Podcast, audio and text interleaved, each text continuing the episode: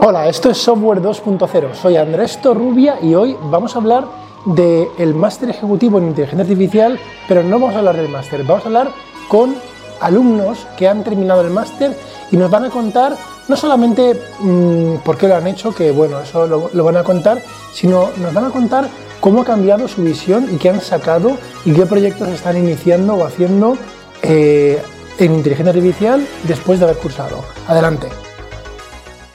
Muy bien, y ahora tenemos a Juan Antonio Casado, que es director de innovación de Accenture Interactive. ¿Cómo estás, Juan Antonio? Muy bien, ¿qué tal? Muchas gracias por invitarme al podcast. Fenomenal. Oye, pues Juan Antonio, cuéntanos, bueno, primero, sitúanos, creo que Accenture, lo conoce todo el mundo, Accenture Interactive, no lo sé. Primero cuéntanos qué es eso y el rol que haces y ya de paso, ¿por qué te interesa la inteligencia artificial? Muy bien.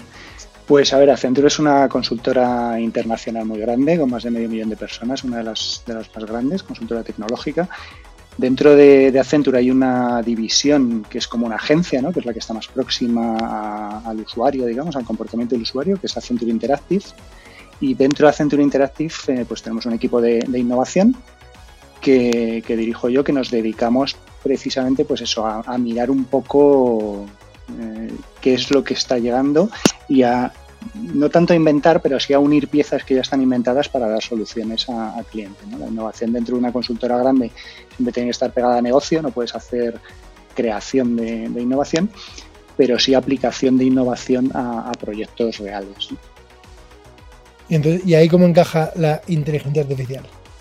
Bueno, pues encaja porque es un tema que me lleva interesando tiempo, ¿no? Y de esto que ves que hay debajo hay algo que te estás perdiendo. Me recordaba mucho a mi primera época con Internet, que era pues, cuando las BBS y los modems y no sé qué, que era algo de aquí hay algo que no estoy cogiendo y que tiene pinta de que va a ser importante.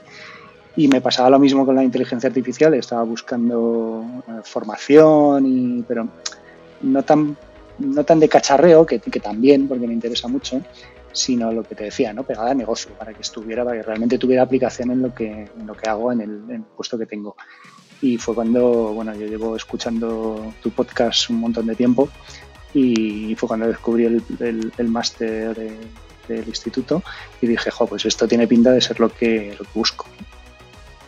Estupendo. Oye, Juan Antonio, yo recuerdo que, no sé si la audiencia lo sabe, en el máster al final pues se hace un proyecto de fin de máster y de hecho el tuyo ha tenido cierto eco, ¿no? Porque planteaste una cosa que si no recuerdo mal, además salió a la vez que salió la serie Fundación, si no recuerdo mal, la serie de televisión basada en las novelas de Isaac Asimov y en Fundación, la parte de la historia, por no decir todo, gira en torno a una enciclopedia galáctica, ¿no? Entonces, eso nos lleva a tu proyecto de fin de máster, que tiene algo de enciclopedia, ¿no? Y cómo, cuéntanos qué es este proyecto que planteaste y cómo lo enfocaste.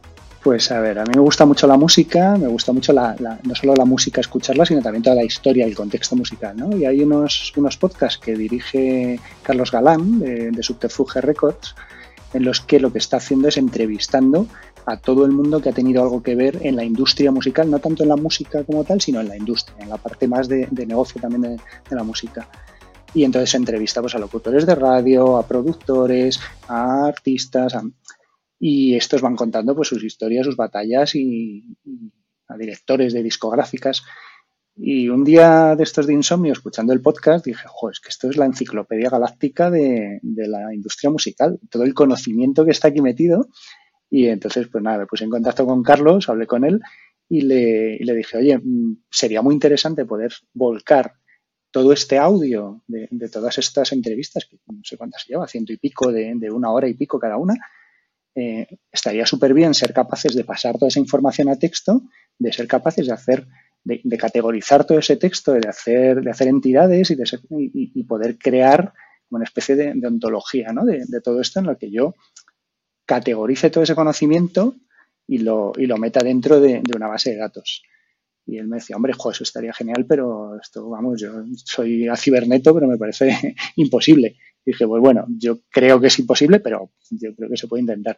Y entonces, dentro de la parte del proyecto de fin de máster, se me ocurrió proponeros eso, ¿no? El coger por medio de inteligencia artificial, de algoritmos de reconocimiento de speech to text, digitalizar todo ese audio, convertirlo en texto. Una vez que tenemos el texto, hacer reconocimiento de entidades para poder localizar pues lo que son personas, lo que son compañías, lo que son grupos, etcétera, y luego poder buscar relaciones entre ellos para montar una especie de intranet de conocimiento dentro de la industria musical.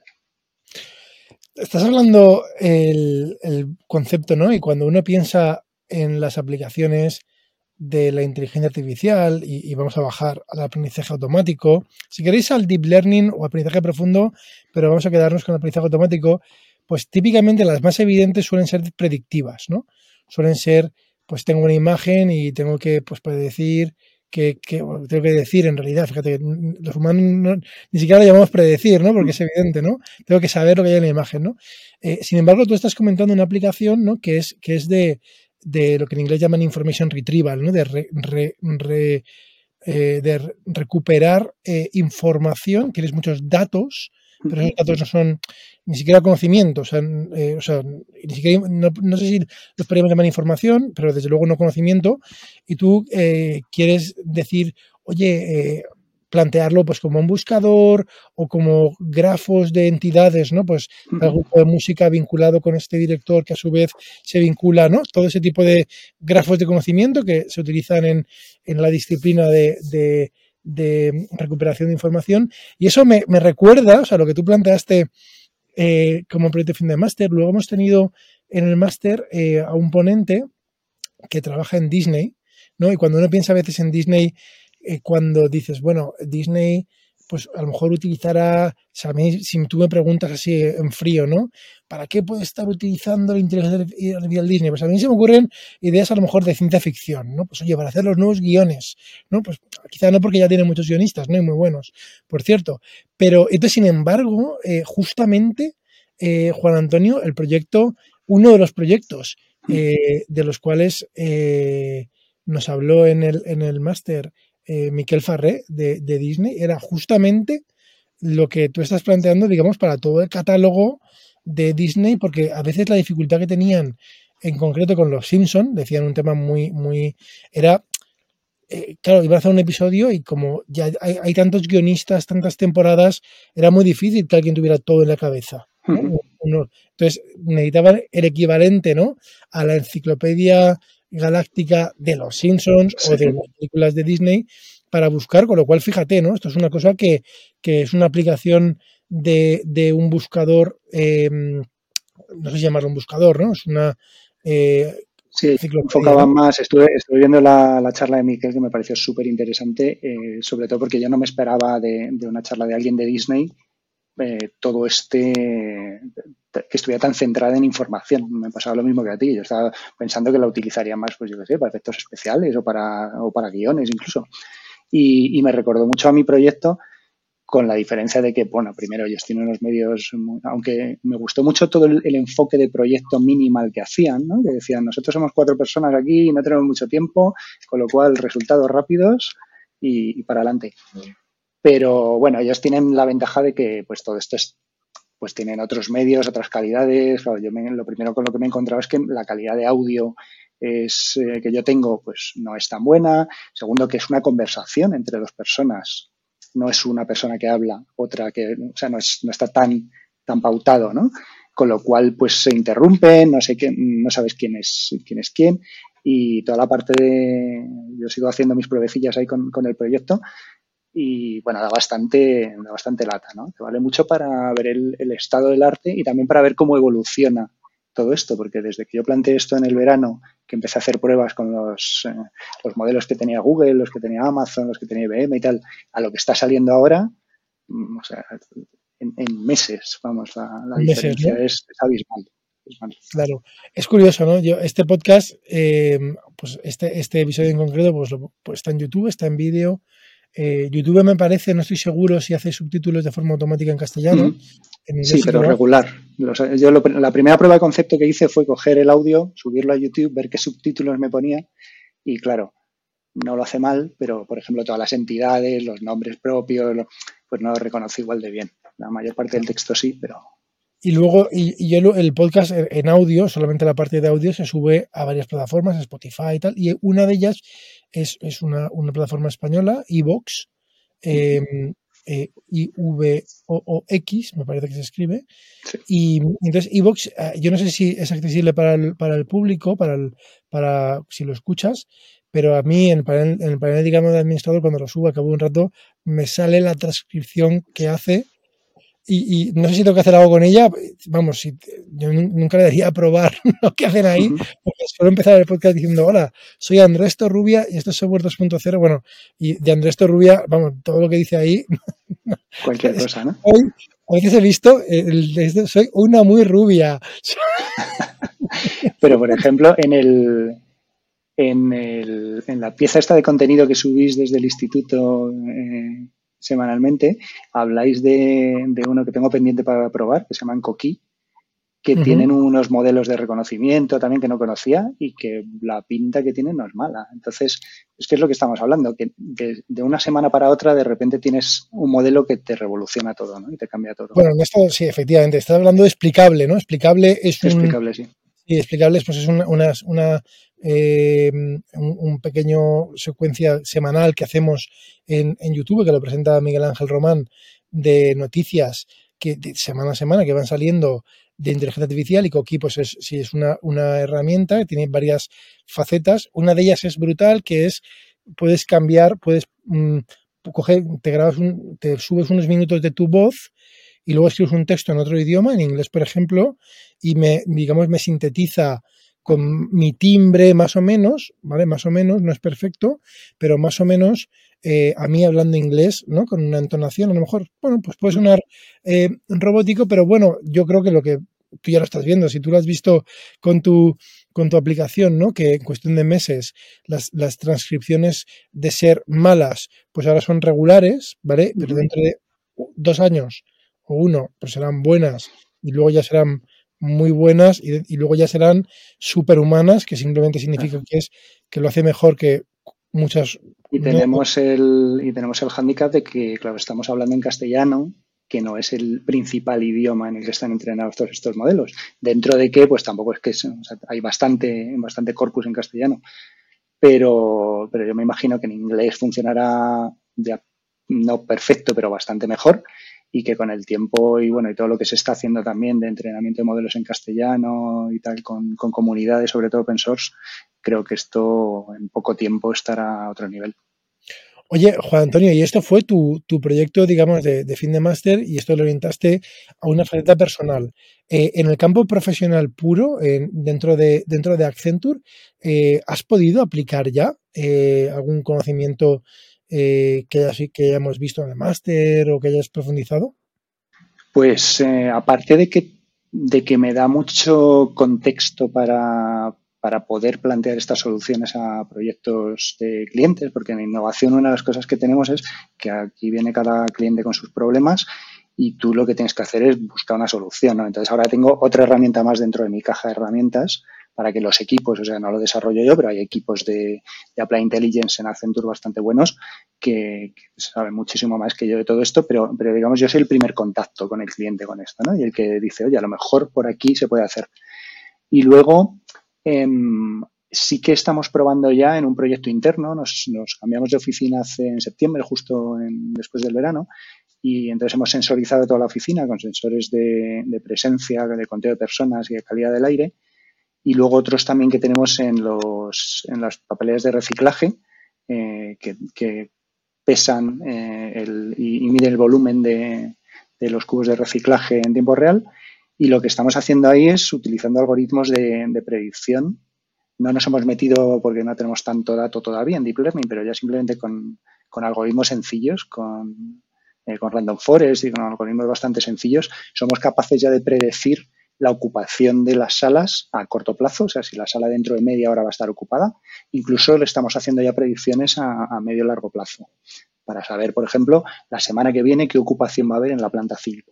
Todo esto nos ayuda no solamente a dimensionar servicios, pues de mantenimientos, de caterings, etcétera, sino que el siguiente paso que estamos ya pensando es en temas de ahorros de energía, ¿no? Cómo estamos calentando las salas, cuál es la inercia térmica del edificio, cuánto tarda el edificio en enfriarse y cuándo nos interesa más empezar a calentar para que cuando la sala esté ocupada tenga la temperatura adecuada, y cuándo puedo cortar la calefacción porque sé que hasta que se libere la temperatura se va a mantener. Y son aplicaciones que me está sorprendiendo lo sencillas que son de...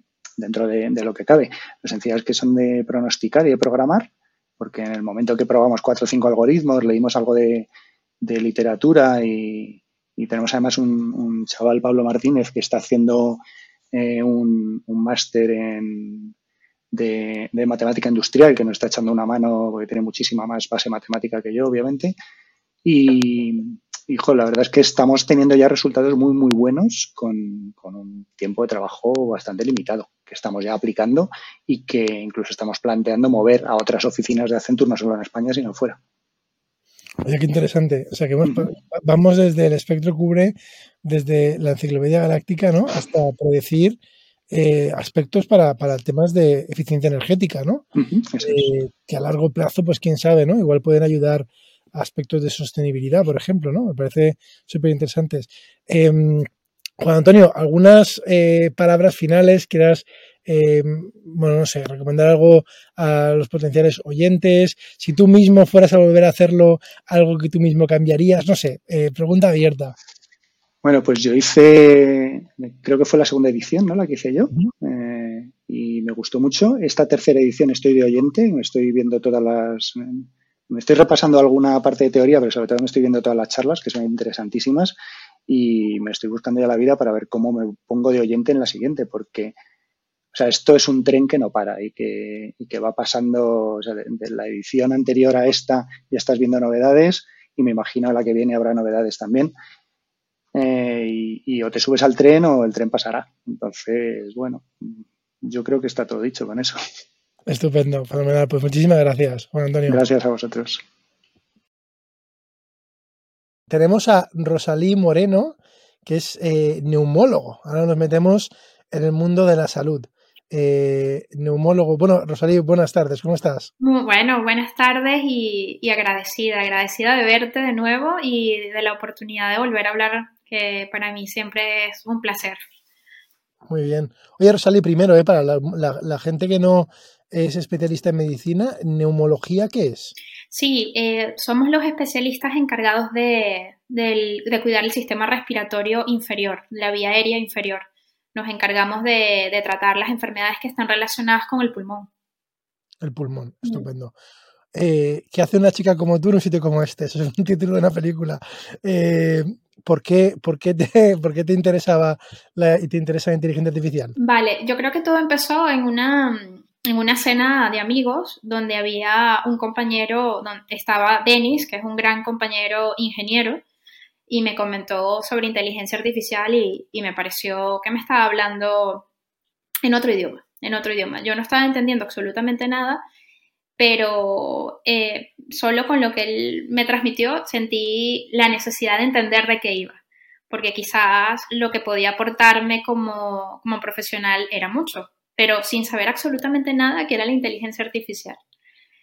Y el destino hizo que en una red buscase médicos que supiesen de inteligencia artificial y salió el nombre de Aurelia.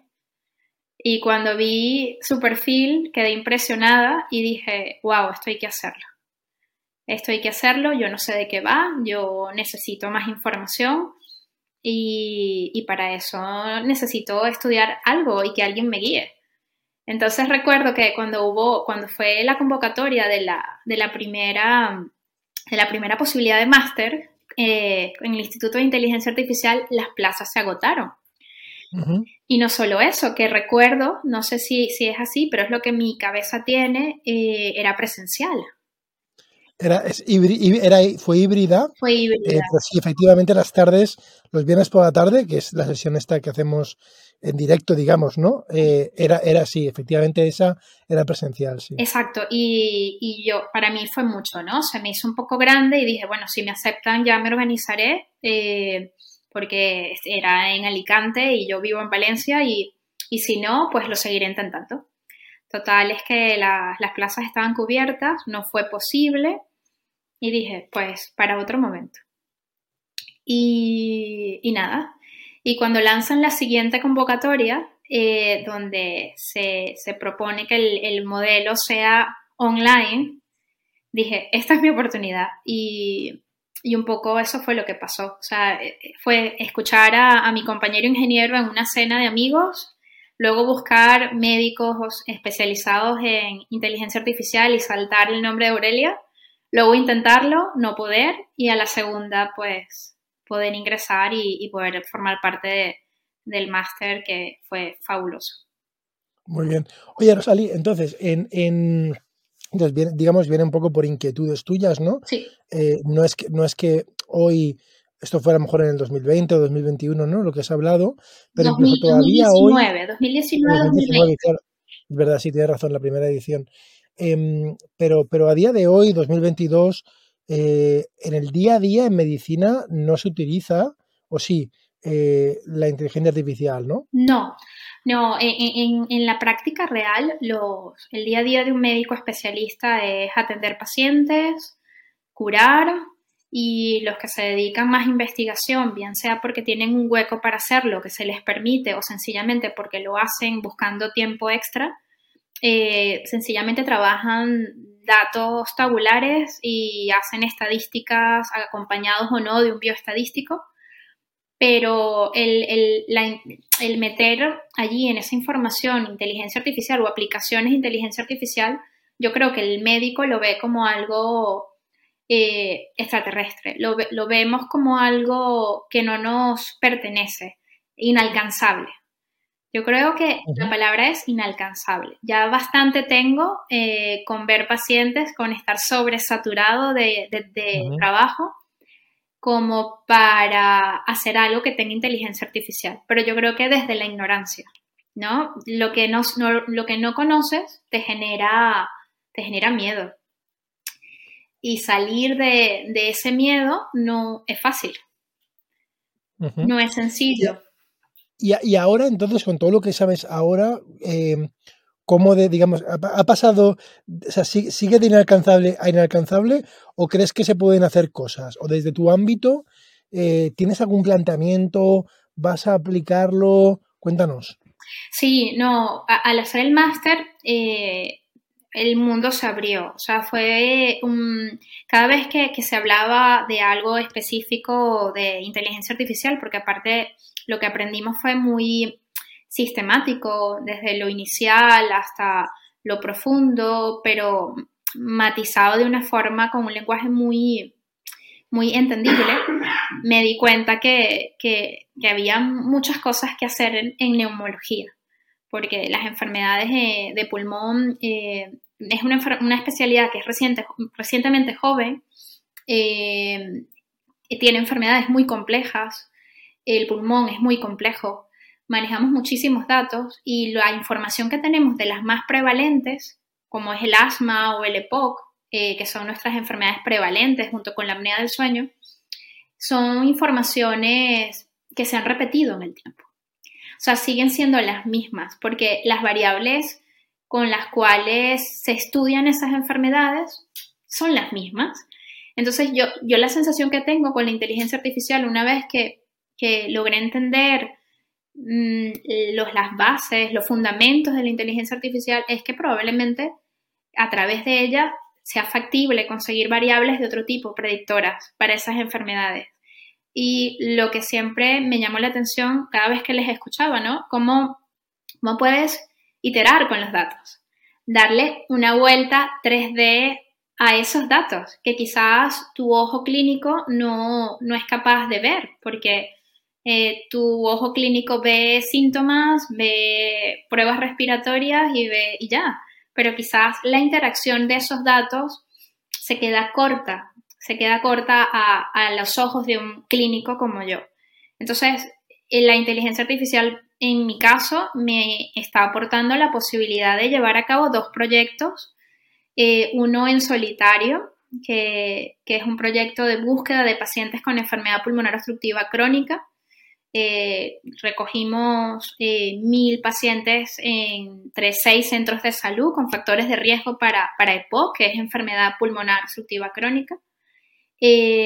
Aplicada, solo tenemos datos tabulares en ese caso, y lo que estamos intentando es aplicar herramientas de Machine Learning para encontrar esas variables predictoras.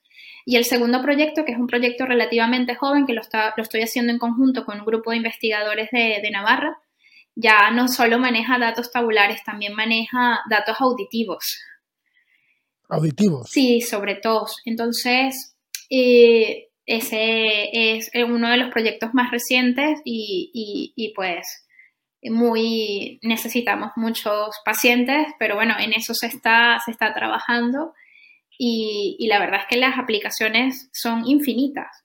Y yo imagino que al entrar en estos dos primeros proyectos, poco a poco la curva de aprendizaje como clínico me permitirá seguir viendo y buscando qué otras cosas puedo hacer.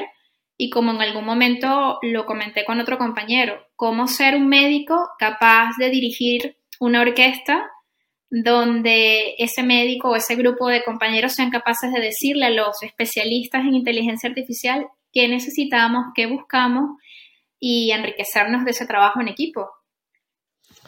Yo me imagino, a medida que te digo hablar, Rosalí, me imagino muchas veces, ¿no? Cuando se juntan los médicos, hay un lenguaje muy de médicos, ¿no? Sí. Entre amigos y profesionales, ¿no? Sí. Cuando se juntan los ingenieros, hay un lenguaje también ahí como muy ingenieril, ¿no? Y tú, yo creo que ahora, pues tú estás más cerca de poder lo que estás diciendo, ¿no? Como mínimo, que ya es un mínimo increíble, porque muchísimos proyectos fracasan porque la nomenclatura no es la misma, hay gente que dice una cosa y otro entiende otra, ¿vale? Y entonces, esto de tener, digamos, las ideas claras, ¿no? A nivel de las métricas, que tú ya sabes lo que significa precisión, lo que significa, bueno, las métricas típicas, ¿no? Todo esto. Entonces, me parece muy ilusionante y a la vez me alegro, ¿no? Me alegro de que sirva para que seas capaz, como tú dices, pues de participar, de liderar proyectos de investigación que hoy en el 2022, ¿no? Por así decirlo. Digo esto porque estoy seguro que dentro de unos años estos proyectos nos parecerán como sencillos, ¿no? Entonces, ahora mismo son proyectos súper... Claro, estos proyectos es que hace pocos años eran ciencia ficción. Exacto. ¿Sabes? Entonces, yo mismo no quiero decir tal porque es que al ritmo que va, sé que en 2 años... pues lo de la tos, que en parte me sorprende, ¿no? Nunca no había oído, ¿no? Que se utilizara como dato la tos, ¿no? Me parece que había habido con el coronavirus al principio, sí, un intento. Yo siempre he sido un poco, no sé, me pareció, bueno, un poco curioso, ¿no? Lo de la tos con el coronavirus. Yo creo que el punto está en el objetivo. Si el objetivo que se busca es atractivo para un clínico, nos va a aportar información para ayudar pacientes y para hacer el ejercicio clínico más eficiente, ese proyecto de IA va a triunfar. Entonces, de repente tenemos un grupo de ingenieros buscando algo que a los clínicos no nos interesa, o viceversa. Entonces, yo creo que el punto clave, o por lo menos lo que he intentado hacer, es buscar networking, buscar quién me puede ayudar, con quién puede colaborar conmigo, con quién yo puedo colaborar desde las ideas o la información que tengo o los antecedentes teóricos que controlo junto con esas personas o ese grupo de personas. Yo creo que ahí está el punto de engranaje, ¿no? O sea, que yo sea capaz de decir que quiero, que sea algo clínico, real, factible, y que ese grupo de personas o esa persona que esté también liderando la perspectiva IA me sepa guiar también. Esto es reproducible o esto no, o aquí faltó un análisis exploratorio de datos mejor hecho, o tienes desbalanceadas las variables, ¿no? Y claro, que esos son términos que yo hace un año sería impensable. O sea, ¿qué es una EDA? ¿De qué me estás hablando? Si yo solo sé tos, fiebre, días de respuesta a antibiótico, lo mío es más clínico, ¿no? Oye, estupendo, Rosalí. Oye, fenomenal. Pues nada, agradecerte, muchas gracias. Y yo, de hecho, espero, ilusionado, poder hablar contigo dentro de un año cuando tú me digas para que nos cuentes cuando hayas avanzado, ¿no? En cualquiera de los dos proyectos, ¿eh? Sí.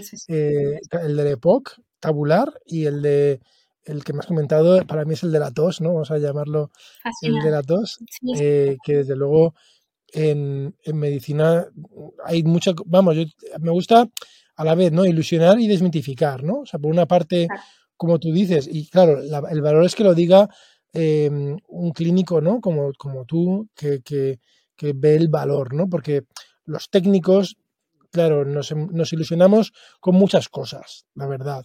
Realmente el valor real está en cuando luego los beneficiados, los pacientes y vosotros, digamos, que articuláis el beneficio, los profesionales médicos, le veis valor. Para mí es pues lo que me encanta. Así que claro, nos volveremos a ver, Rosalí. Genial, que así sea. Un abrazo.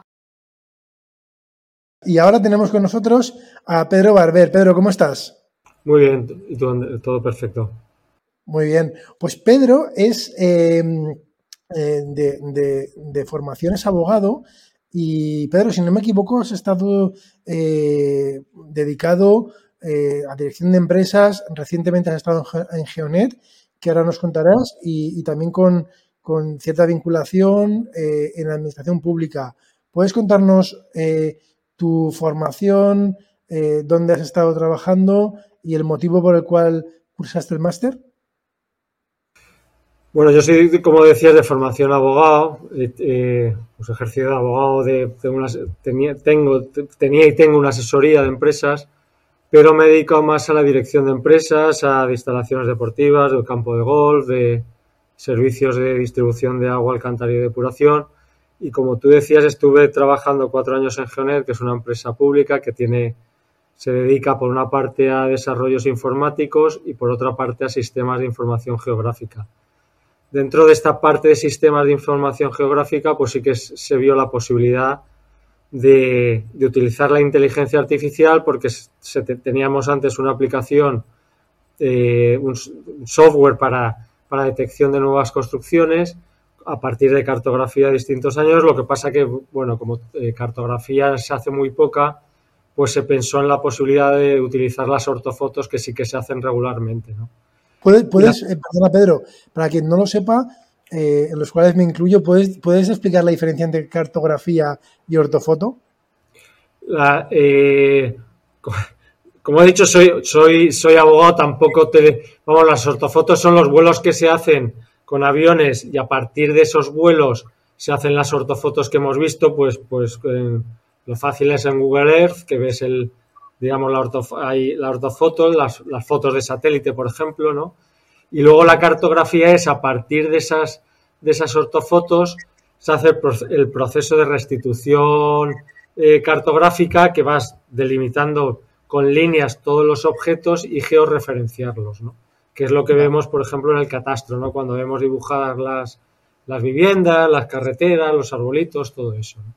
Vale. Entonces, con la cartografía es más o menos sencillo, porque sí que hay detección de objetos, tienes qué objetos son y dónde están situados. Con la ortofoto, pues tienes imágenes que no sabes, vamos, es más difícil detectar si es una casa, una piscina, un árbol, ¿no?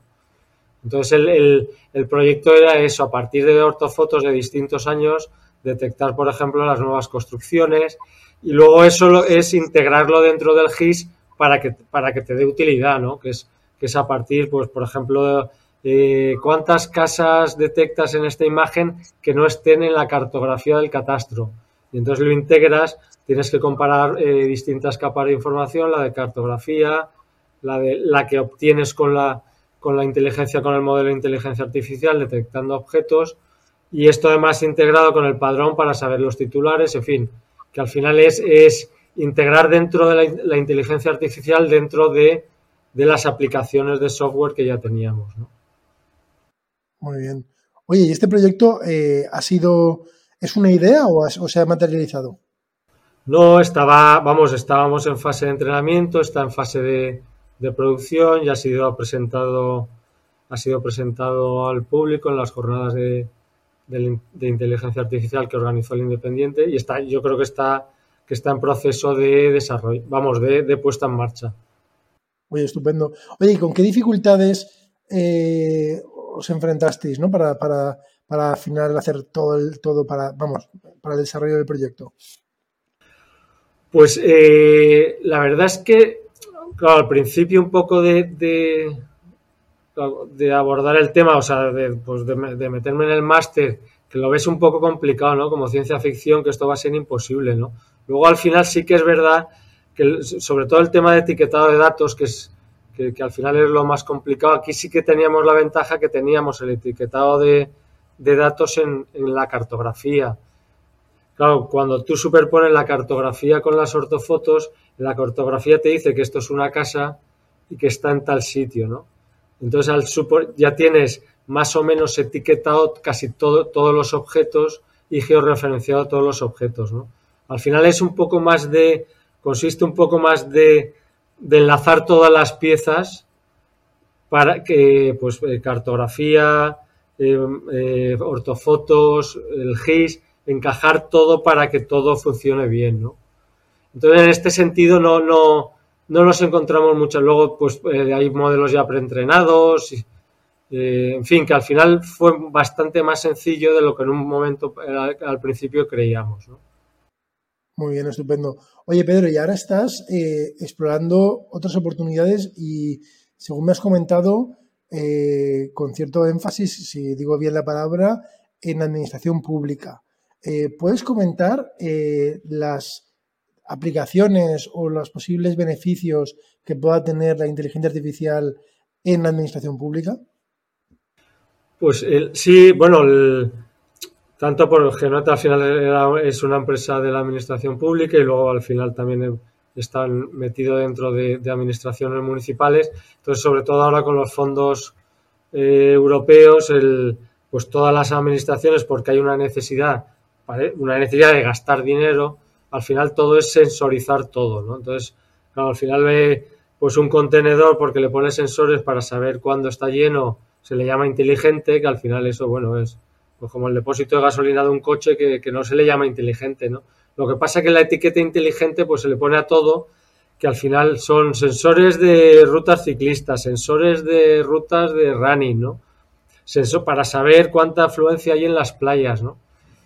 Y se ponen cámaras y sensoras en todas partes. Lo que pasa es que al final eso, pues lo único que te da son datos. Y el problema es el tratamiento de ese datos que le hace la administración pública, que yo creo que es donde falla. Te pongo un ejemplo, pues el otro día estaba con un amigo de una administración y te enseñaba en una aplicación el porcentaje de llenado que tenían los contenedores de basura. Claro, le dices, oye, ¿y eso para qué? Porque así para saber que tiene un 10%, claro, al final tú tienes que tener modelos para, pues, optimizar rutas de recogida de basura en función del llenado. Puedes con esos datos que te da el llenado de contenedores, puedes establecer otros servicios, porque dices, oye, si se llenan poco, es que hay poca gente en esta urbanización, por ejemplo, pues voy a acomodar los servicios en función del llenado de los contenedores. Al final es la utilización de todos los datos que te puede dar de una forma inteligente, ¿no? Yo creo que en este caso, pues es un poco donde están fallando todos los proyectos y donde es necesario hacer mucho hincapié, ¿no? O sea, si te he entendido bien, entonces ahora mismo estamos en la fase, digamos, de prepararnos para la recogida de datos y según te entiendo, y corrígeme si me equivoco, la palabra inteligente no es adecuada para esta fase, ¿vale? Que simplemente no es inteligente, es, digamos, de captación, ¿vale? Estamos preparando para captar datos. Y la fase, digamos, de inteligencia que va por encima, para lo que tú dices, aún no estamos. ¿Sí te he entendido bien? Sí, al final es tener los conceptos y yo, Andrés, al final yo pues, es gracias al máster, ¿no? Que al final te das un poco cuenta de los proyectos que son viables o no, de lo que son datos y lo que necesitas el tratamiento de datos, de los modelos que necesitas, si es Machine Learning o Big Learning, cada uno de los proyectos. Y al final la gente confunde mucho. Voy a poner cámaras de tráfico y allá le llaman proyecto de inteligencia artificial, cuando al final si tú pones cámaras de tráfico para regulación de tráfico en función del tiempo, en fin, de todas las variables que quieres, al final eso lleva un proceso primero de 3-4 años de recogida de datos y luego de aplicación de los modelos en función de las variables que quieras, ¿no? Claro, al final tampoco ves que utilizas que se utiliza el término de inteligente por tener financiación de un proyecto, pero al final lo que no le ves es la utilidad de ese proyecto que va a tener, que va a ser una simple recogida de datos, tenerlos ahí, guardarlos y que al final no van a servir de nada, ¿no? Y lo que sí que creo que hace mucha falta en la administración es aparte de tener datos, la utilidad de esos datos. Que me parece muy interesante, ¿no? Y a veces habría que llamar a las cosas por su nombre, ¿no? Y oye, es perfectamente legítimo y lícito dedicar unos recursos a la captación de datos siempre y cuando se sea transparente con la ciudadanía y se diga, ¿no? Oiga, estamos haciendo contenedores que tienen, digamos, sensorizados, ¿vale? Es la palabra, sensorizados, no son inteligentes porque están sensorizados simplemente y, oye, a lo mejor un paso agresivo y valiente sería pues poner estos datos en público, ¿vale? De forma abierta y a lo mejor es la comunidad, a lo mejor es la ciudadanía quien tiene que aportar la inteligencia, ¿no? No ser, a lo mejor de ponerse el atributo de inteligente, ¿no? A los proyectos que a lo mejor, como si te he entendido bien, que no lo son, igual surgen ideas de la ciudadanía, ¿no? De qué hacer con esos datos, ¿no? Y sacar información relevante. En tu experiencia, ¿eso es factible o hay internamente, crees que eso es difícil en la administración pública? Hombre, es difícil y hay directivas y hay leyes nacionales que obligan a poner la información de la administración pública a disposición de los ciudadanos. Una de las finalidades de esta disposición es que sean utilizables por las empresas, por los emprendedores para desarrollar proyectos, que al final no solo es la administración, sino el desarrollo de proyectos por empresas, ¿no? Lo que pasa que yo lo que he visto es que es muy difícil, porque al final hay un sentimiento de la administración que esos datos son míos, ¿no? Y que son para mí y que no los utilizo. Entonces, al final, toda esta información todo que no sea sensible protección de datos habría que ponerlo a disposición del público y fundamentalmente para lo que tú dices, para que se desarrollen proyectos a partir de ahí, ¿no? Y luego, ¿qué pueden servir? Porque también, aparte de la administración, pues para las empresas pueden servir el grado de utilización de los contenedores en función de los residentes que hay ahí o del grado de ocupación de una determinada zona, ¿no? Entonces, sí que es parte fundamental. Hay muchísimas directivas, la Comunidad Económica Europea incide mucho en eso, pero al final la administración, pues bueno, siempre adolece un poco de restricción. Muy bien. Oye, Pedro, pues ha sido un placer tenerte. No sé si quieres añadir algo más. No, hombre, yo simplemente yo creo que el máster de inteligencia artificial sí que ha servido un poco como un punto y aparte de mi experiencia, formación profesional, conocimientos. Y yo creo que, estamos oyendo mucho que es necesario ponerlo, pues, por ejemplo, en educación, ¿no?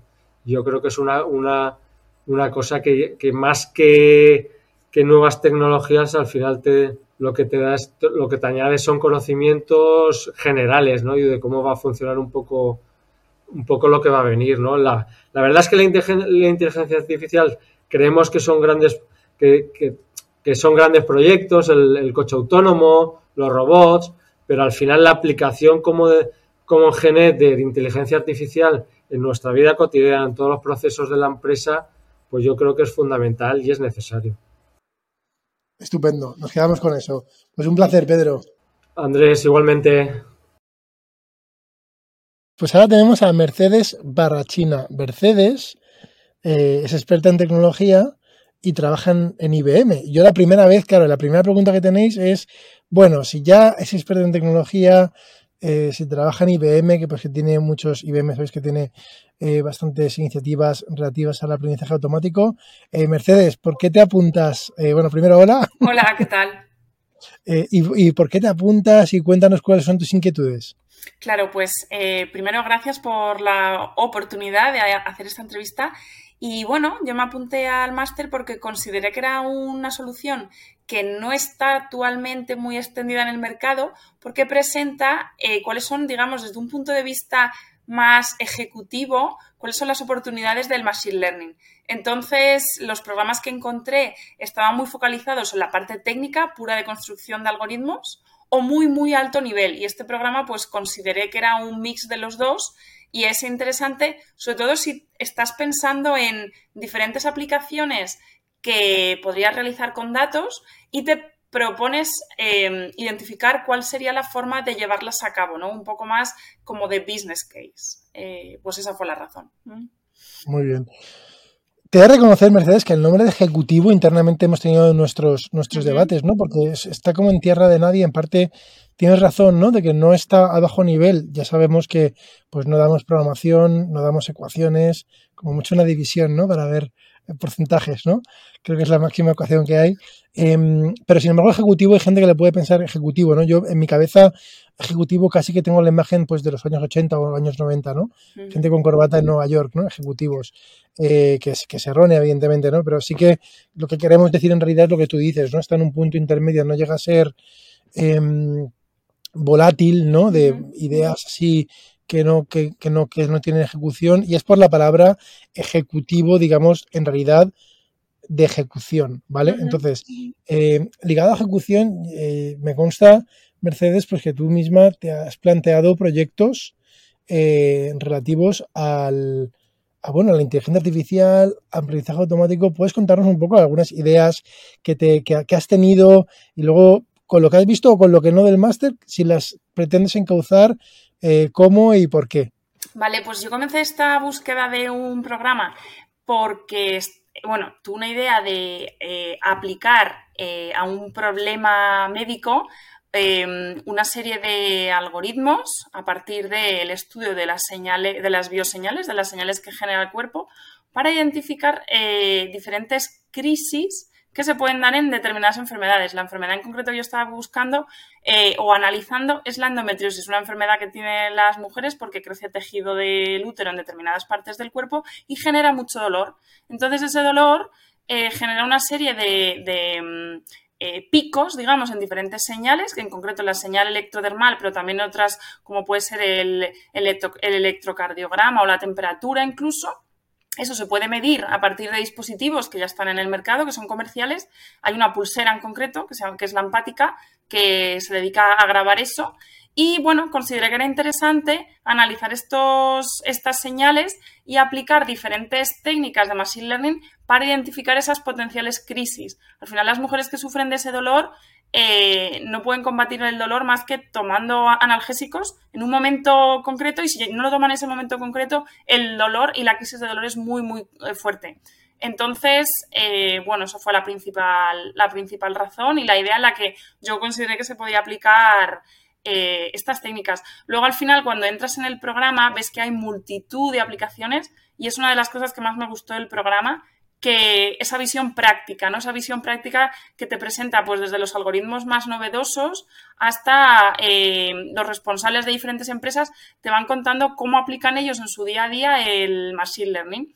Y sí.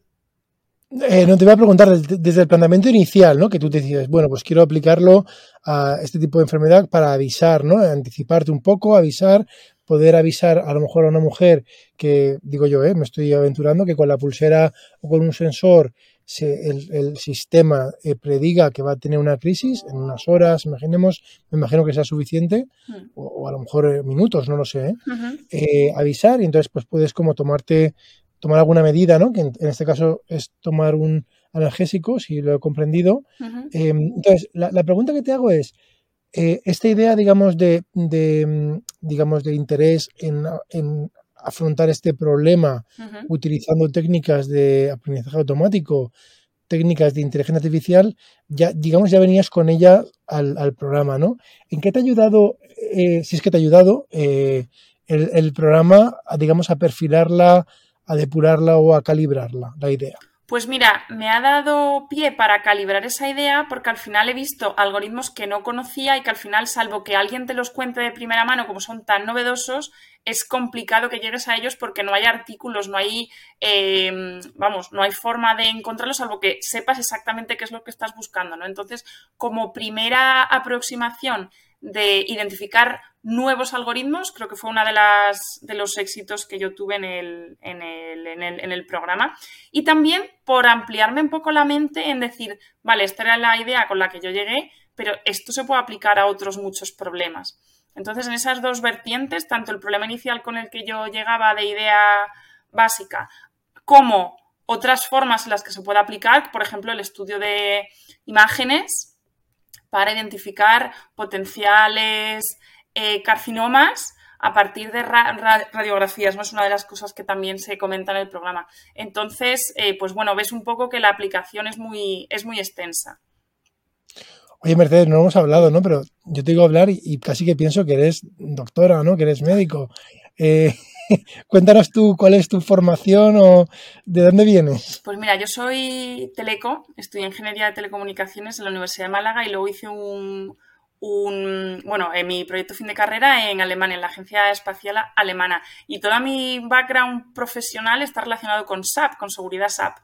Pero en los últimos años, está investigando un poco más de temas médicos y al final es que con toda la información que estamos generando hoy día, todos esos datos hace falta analizarlos y se analizan para buscar soluciones a problemas que existen. Y muchas de esas soluciones pasan por técnicas de machine learning o técnicas de aprendizaje automático que te permitan identificar potenciales decisiones que tú vas a tener que tomar como una persona, pero basado en datos. Entonces, como verás, no tengo ningún background médico, pero me interesan bastante esos temas.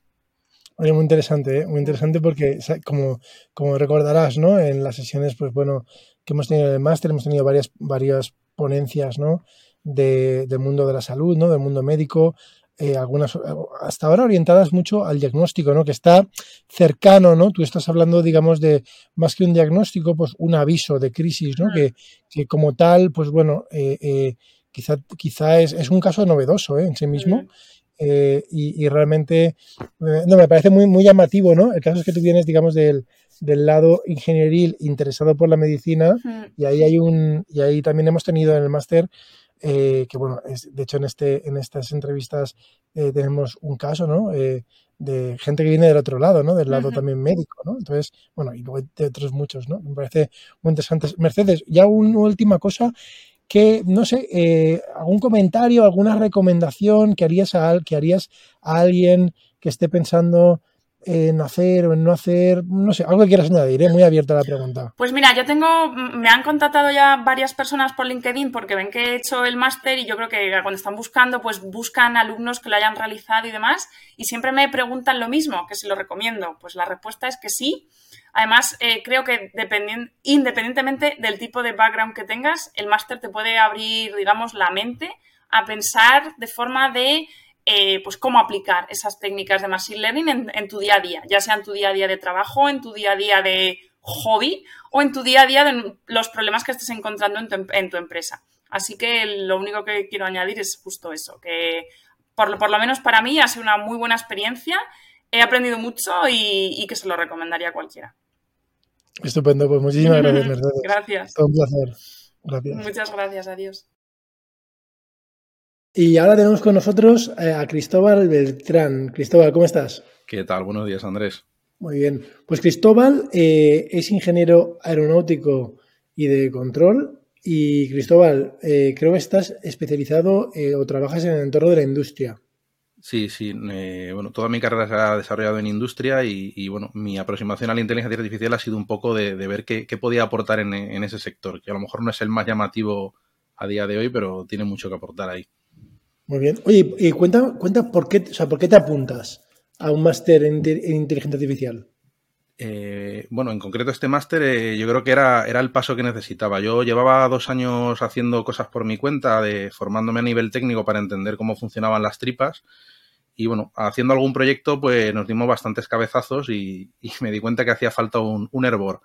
Y, vi el máster que era la oportunidad para tener esa parte del conocimiento, de no tener que ir dándome cabezazos y, la verdad es que fue un éxito en ese sentido. Porque... Oye, hablamos del chichón. ¿Puedes poner algún ejemplo concreto de algún cabezazo? Trabajamos en un proyecto de tratamiento de imágenes y de audio para clasificar, digamos, las reacciones de la gente. No el típico de emociones, sino queríamos clasificar la tensión que tenía una persona haciendo una determinada actividad. Que no es algo que haya mucha bibliografía al respecto justo de eso. Aunque, bueno, se parece a todo el tema de emociones. Y, bueno, pues nos faltó volumen de datos, el tema de... la calidad de las imágenes, la variabilidad de la iluminación era un problema. Bueno, una serie de problemas que nos dimos cuenta y ha resultado, al terminarlo, sacas tus lecciones aprendidas y luego vas al máster y empiezas a ver casos de otra gente que ha hecho proyectos en agricultura, en detección de fallos, en medicina. Te van contando sus problemas y uno por uno, todos los que nos encontramos nosotros, ya se los había encontrado alguien antes y podíamos haber sacado las lecciones aprendidas de haber hecho ese networking previo. Muy bien. Oye, y cuéntanos, porque claro, se habla mucho pues de Industria 4.0, ¿no? Cuéntanos, tú que tienes los pies en la tierra, ¿no? En este campo, ¿dónde está la inteligencia artificial en la industria hoy en día? Bueno, yo creo que cada vez más es evidente que puede aportar mucho, pero a la hora de la verdad a los clientes les cuesta ver de antemano cuál es el valor que una determinada solución les va a aportar. Porque al final el retorno es lo que a todo el mundo le importa. Entonces, es muy difícil hacer esa valoración antes de meterte pues en faena.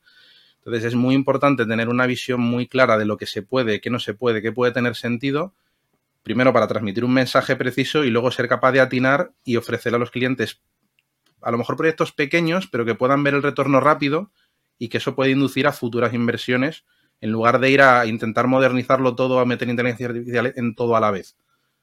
¿Puedes poner un ejemplo? Yo, a mí me cuesta la industria, yo no me dedico al mundo de la industria, ¿no? Y lo veo tan grande, pues ¿puedes poner un ejemplo como cuál sería un proyecto que tú dices que es ganador, ¿no? Que para iniciarte en una industria que no tenga nada hecho, ¿cuál sería por dónde habría que empezar? Y no tiene por qué ser aplicable a todo. Un caso concreto.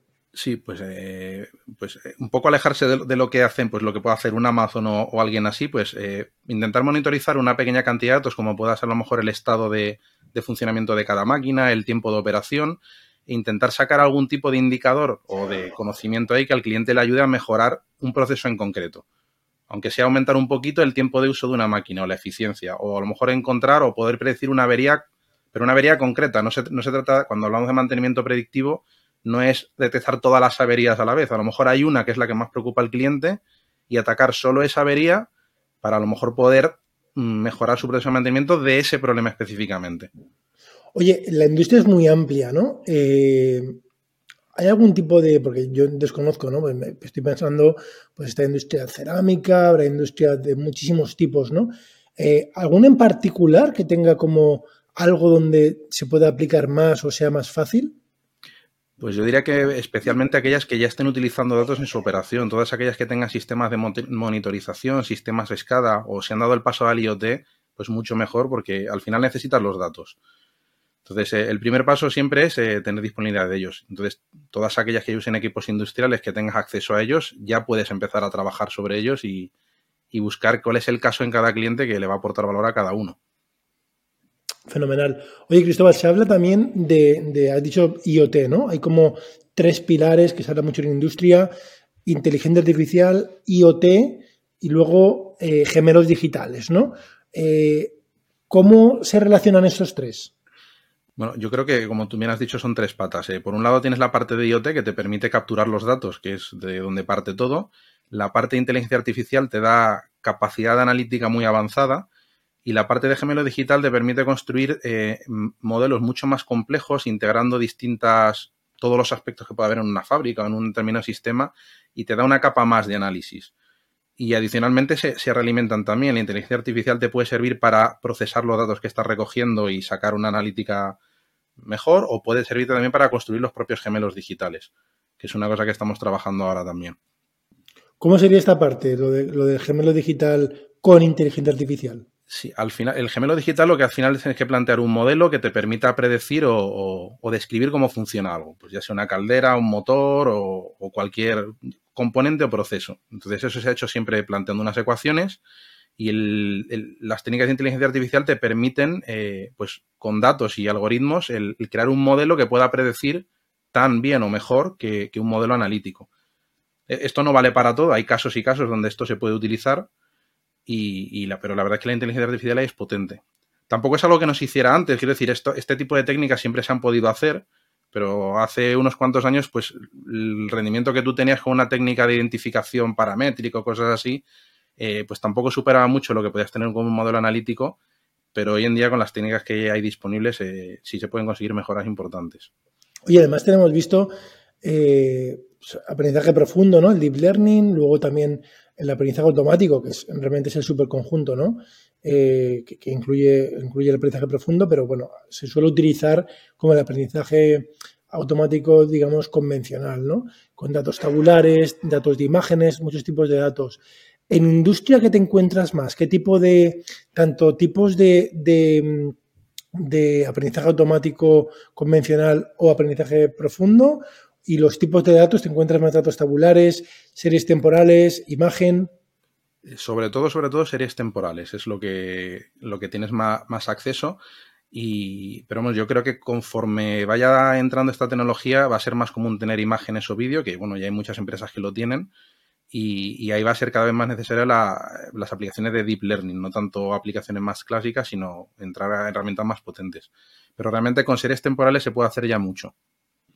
¿Qué se podría hacer? Imagínate, vamos a proyectarnos, no sé, X años en el futuro, pero 5 o 10 años, así siendo un poco proyectando a futuro, ¿qué se podría hacer con imagen en la industria?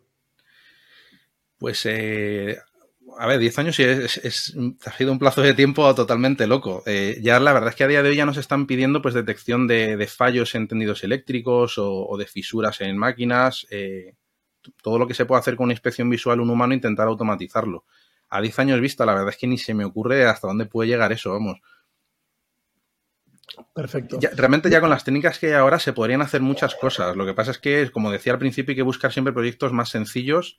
Intentar aportar valor con cosas que no sean muy complejas y no intentar resolver un mega problema desde cero. Muy bien, me encanta esa mentalidad, ¿no? Yo cuando hablo con se nota, Cristóbal, que eres un ingeniero ya con experiencia, ¿no? Porque cuando hablas con gente a lo mejor más junior, siempre intentan como hacer algo muy complicado al principio, ¿no? A medida que vas cogiendo experiencia en la vida, seriamente ya tal, quieres simplificar siempre porque sabes que van a haber tortas por todos los lados, ¿no? Y quieres simplificar, con lo cual, y esto en inteligencia artificial es aún más crítico, ¿no? Empezar por lo fácil y coger qué es lo bueno encima, porque como estamos todavía, para bien o para mal, al principio de la adopción, hay que ser inteligentes y saber por dónde adoptar para que el primer contacto sea rentable, vamos, que sea ganador, ¿no? El primer contacto. Efectivamente, si el primer contacto funciona habrá un segundo, pero si intentas ir a por algo muy gordo, van a pasarte mil cosas y aunque hayas hecho las cosas muy bien y hayas conseguido un avance, no vas a llegar, digamos, a esa gran expectativa que tenías. Estupendo, fenomenal. Cristóbal, pues todo un placer tenerte. No sé si quieres añadir algo más. No, agradecerte, bueno, pues la oportunidad y la difusión que dais y, bueno, la actividad que hacéis en el máster, que yo creo que es realmente útil y nada, mucha suerte con la nueva edición. Estupendo, muchas gracias. Gracias, Andrés.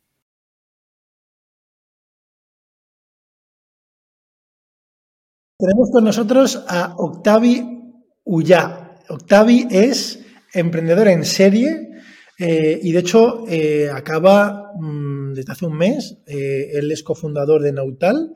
Ahora nos contará qué es Nautal y justamente acaba, pues la empresa ha sido adquirida, me parece, Octavi, y ahora digamos que te acabas de salir del proyecto como emprendedor, ¿no? Que hace un exit y ha sido alumno del máster de inteligencia artificial. Y bueno, Octavio, buenas, ¿cómo estás? Hola, muchas gracias por invitarme, muy contento de estar aquí. Fenomenal. Pues Octavi, cuéntanos, bueno, primero dos cosas muy rápidas para situar.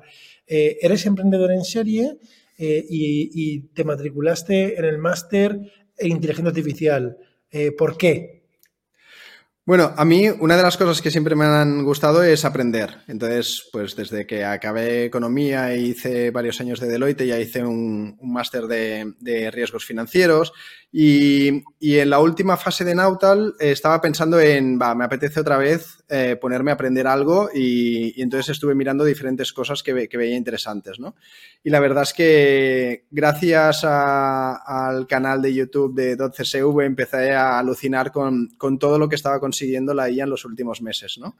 De algo que yo tenía en mente de, los robots algún día apretarán tornillos y no habrá nadie apretando tornillos, a coño, un Dalí que te crea cosas, ¿no? Entonces, eso me voló bastante la cabeza y dije, bueno, quiero aprender de este tema. Estuve mirando todas las opciones que habían en el mercado, incluso el MIT, etcétera, y vi que este máster era el más completo y por eso me apunté. Fenomenal. Octavi, como emprendedor, tú, digamos, empezaste en Nautal, digamos, antes de la irrupción en plan mainstream, entre comillas, ¿no? De la inteligencia artificial, al menos en la esfera, en la mente de lo que hay que tener en cuenta a nivel emprendedor, ¿no? Dices que has estudiado, has estudiado empresariales o económicas, me parece. Economía, sí. Economía, o sea, que no tienes una formación ingenieril como tal, ¿no? Pero evidentemente, pues bueno, Nautal, ¿puedes contar qué es y qué tipo de tecnología hacéis en Nautal? Sí, bueno, básicamente yo había estado 5 años en Deloitte, después 2 años en banco, después volví a Deloitte 3 años más y en esa última fase hice un proyecto muy loco, que era un marketplace también, pero de intercambio de favores, ¿vale? Entonces, era un proyecto que no fue bien, imposible de monetizar y no crecía tanto como para tener un proyecto no monetizable, pero aprendí mucho de consumo colaborativo, de marketplace, de internet y tal. Y entonces después, como a mí me gusta navegar, pues dije, ostras, pues un Airbnb... algo que permita rentabilizar este activo que es tan caro, que está tan infrautilizado, etcétera, podría tener sentido. Entonces empezamos con esta idea tan sencilla, ¿no? De hacer un Airbnb de barcos. Entonces es un marketplace que ha ido creciendo y tal, pero ha tenido muy poco de IA. Es decir, ha sido... Vale, nada que ver con tecnología. Bueno, con tecnología sí, pero como dirías tú, 1.0, ¿no? Al final era... Oye, y entonces, ahora ¿qué consideras tú, viendo un poco la trayectoria de la inteligencia artificial, que un emprendedor que vaya a iniciar un proyecto en el 2022, como a lo mejor lo vas a hacer tú, tiene que tener en cuenta con respecto a la inteligencia artificial? Pues mira, una de las cosas que saqué del máster es que esto... de la inteligencia artificial lo puede cambiar todo, pero es un poquito como el petróleo, ¿no? Cuando se empezó a sacar el petróleo, ¿quién eran los grandes beneficiados del petróleo? Pues los países que tenían petróleo, los primeros, ¿no? Y en este caso, ¿qué es? Las empresas que ya tengan muchos datos. Estos son los claros beneficiados y eso puede aplicar a todo el mundo. También, si haces una ingeniería o una consultoría que pueda ayudar a extraer esto en las grandes empresas, también tienes negocios los que quieras, ¿no? Puedes tener mucho negocio en este sentido. Hacer un proyecto de cero en base IA no es tan trivial, ¿no? Porque muchas veces aún está en investigación, aún en explotación y tal. Pero como decía antes, cuando vi el ejemplo de Dalí, me di cuenta de que esto realmente podía cambiarlo todo, porque ya no es solo cosas repetitivas o cosas de predicción, es que realmente puede hacer o puede soportar o te puede ayudar a ser más eficiente en temas de diseño. Después lo hemos visto con el Copilot en temas de programación. Creo que podrá cambiar muchísimas cosas en temas de medicina, etcétera, ¿no? Con lo cual realmente es que prácticamente en cualquier sector creo que podrán haber oportunidades. Muy bien. Oye, Octavi, hemos hablado incluso durante el máster y también un poco en paralelo, ¿no? Con el máster sobre el estado, ¿no? del GPT-3, el famoso modelo de lenguaje en inglés, ¿no? Y digamos, y la no existencia de un GPT-3 en castellano, ¿no? Me acuerdo que tuvimos alguna conversación. ¿Le has dado vueltas a esa idea a nivel, digamos, de emprendimiento? Bueno, desde que hablamos salió uno, ¿no? El María, mucho más flojito, ¿no? Que el GPT-3, pero la verdad es que le veo muchas oportunidades. En cuanto al tema de tener un lenguaje fluido, natural, con comprensión, mediante IA esté resuelto, creo que se pueden habilitar también muchísimos proyectos, ¿no? Desde temas de coaching, donde una IA te esté ayudando, ¿no? Me acuerdo que uno de los proyectos que hice era hacer como una ida de olla de qué proyecto te gustaría, ¿no? Y uno que mencioné era que yo cuando había hecho algún vídeo, he hecho nada, 3 de YouTube, me lo había currado tanto más que cuando había hecho una clase para un máster, ¿no? Como profesor. Y que si todo el mundo hacía igual, seguramente era así, realmente entre YouTube, podcast, blogs, etcétera, tienes una cantidad de información de casi cualquier especialidad brutal, mucho más de lo que te puede enseñar un profesor que esté en tu pueblo. Entonces, que cuando esto se habilite, la comprensión y el poderte interactuar contigo de una forma fiable, porque de momento a un GPT-3 se le puede ir mucho la olla, ¿no? Pero cuando sea más fiable las directrices que te puede dar, realmente puede habilitar muchas cosas, ya digo, en temas de coaching, en temas de soporte, en temas de compañía para gente mayor, en muchísimas cosas. Y la verdad es que es algo que veo muy chulo. Entonces, si lo estoy entendiendo bien, por una parte, si vemos el panorama, ¿no? Y de, como tú dices, empresas que sacan el petróleo, hay ese tipo de empresas, ¿no? Como son, a lo mejor, pues Google o incluso Amazon, ¿no? Hacen como plataformas, ¿no? Y todavía esas plataformas, pues, no están en un estado de madurez que habiliten muchos casos de uso. Estamos casi ahí, ¿no?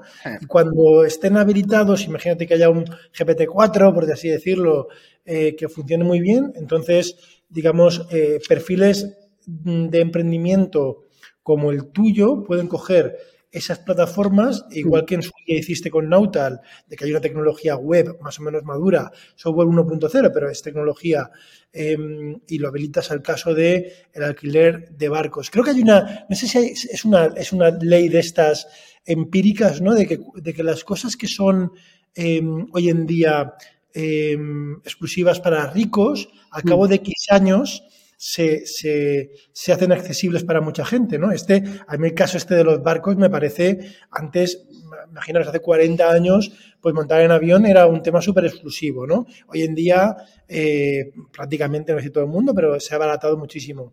Las televisiones de 60 pulgadas hace 10 años eran, bueno, impracticables. Hoy en día, pues, están más accesibles. Lo de los barcos, lo siguiente, los tutores, a lo mejor la IA pues puede permitir cosas como lo que tú dices.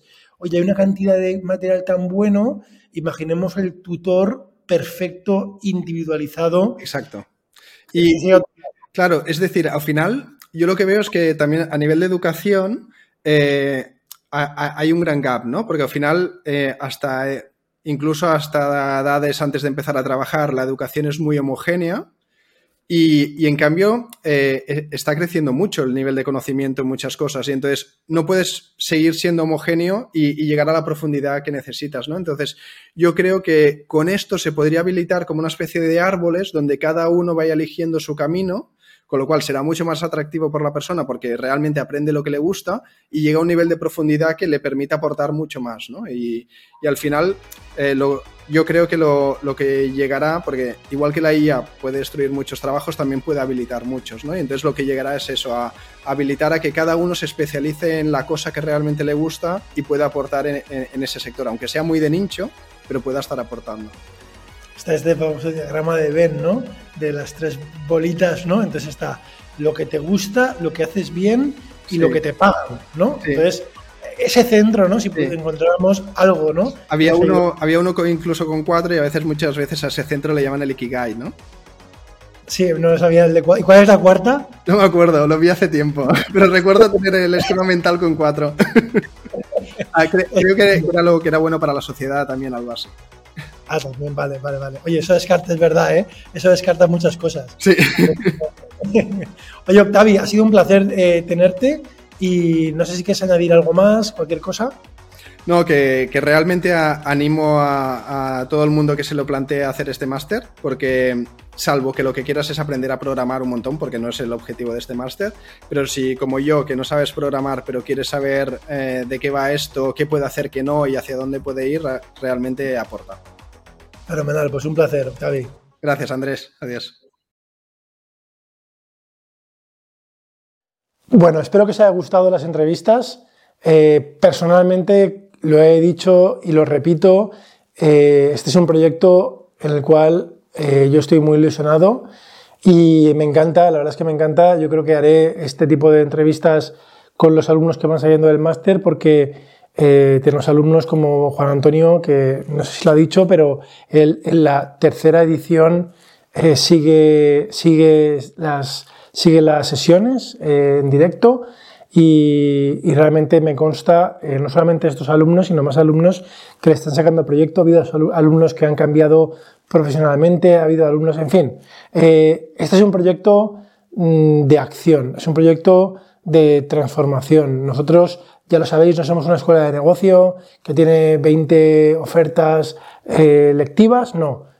Somos inteligencia artificial, y por eso creemos que la inteligencia artificial es una faceta que está por explotar a nivel profesional, a nivel empresarial, a nivel de negocios, incluso como ha dicho, Mercedes, ¿no? Incluso a nivel de hobby, pero bueno, muchísimo más allá.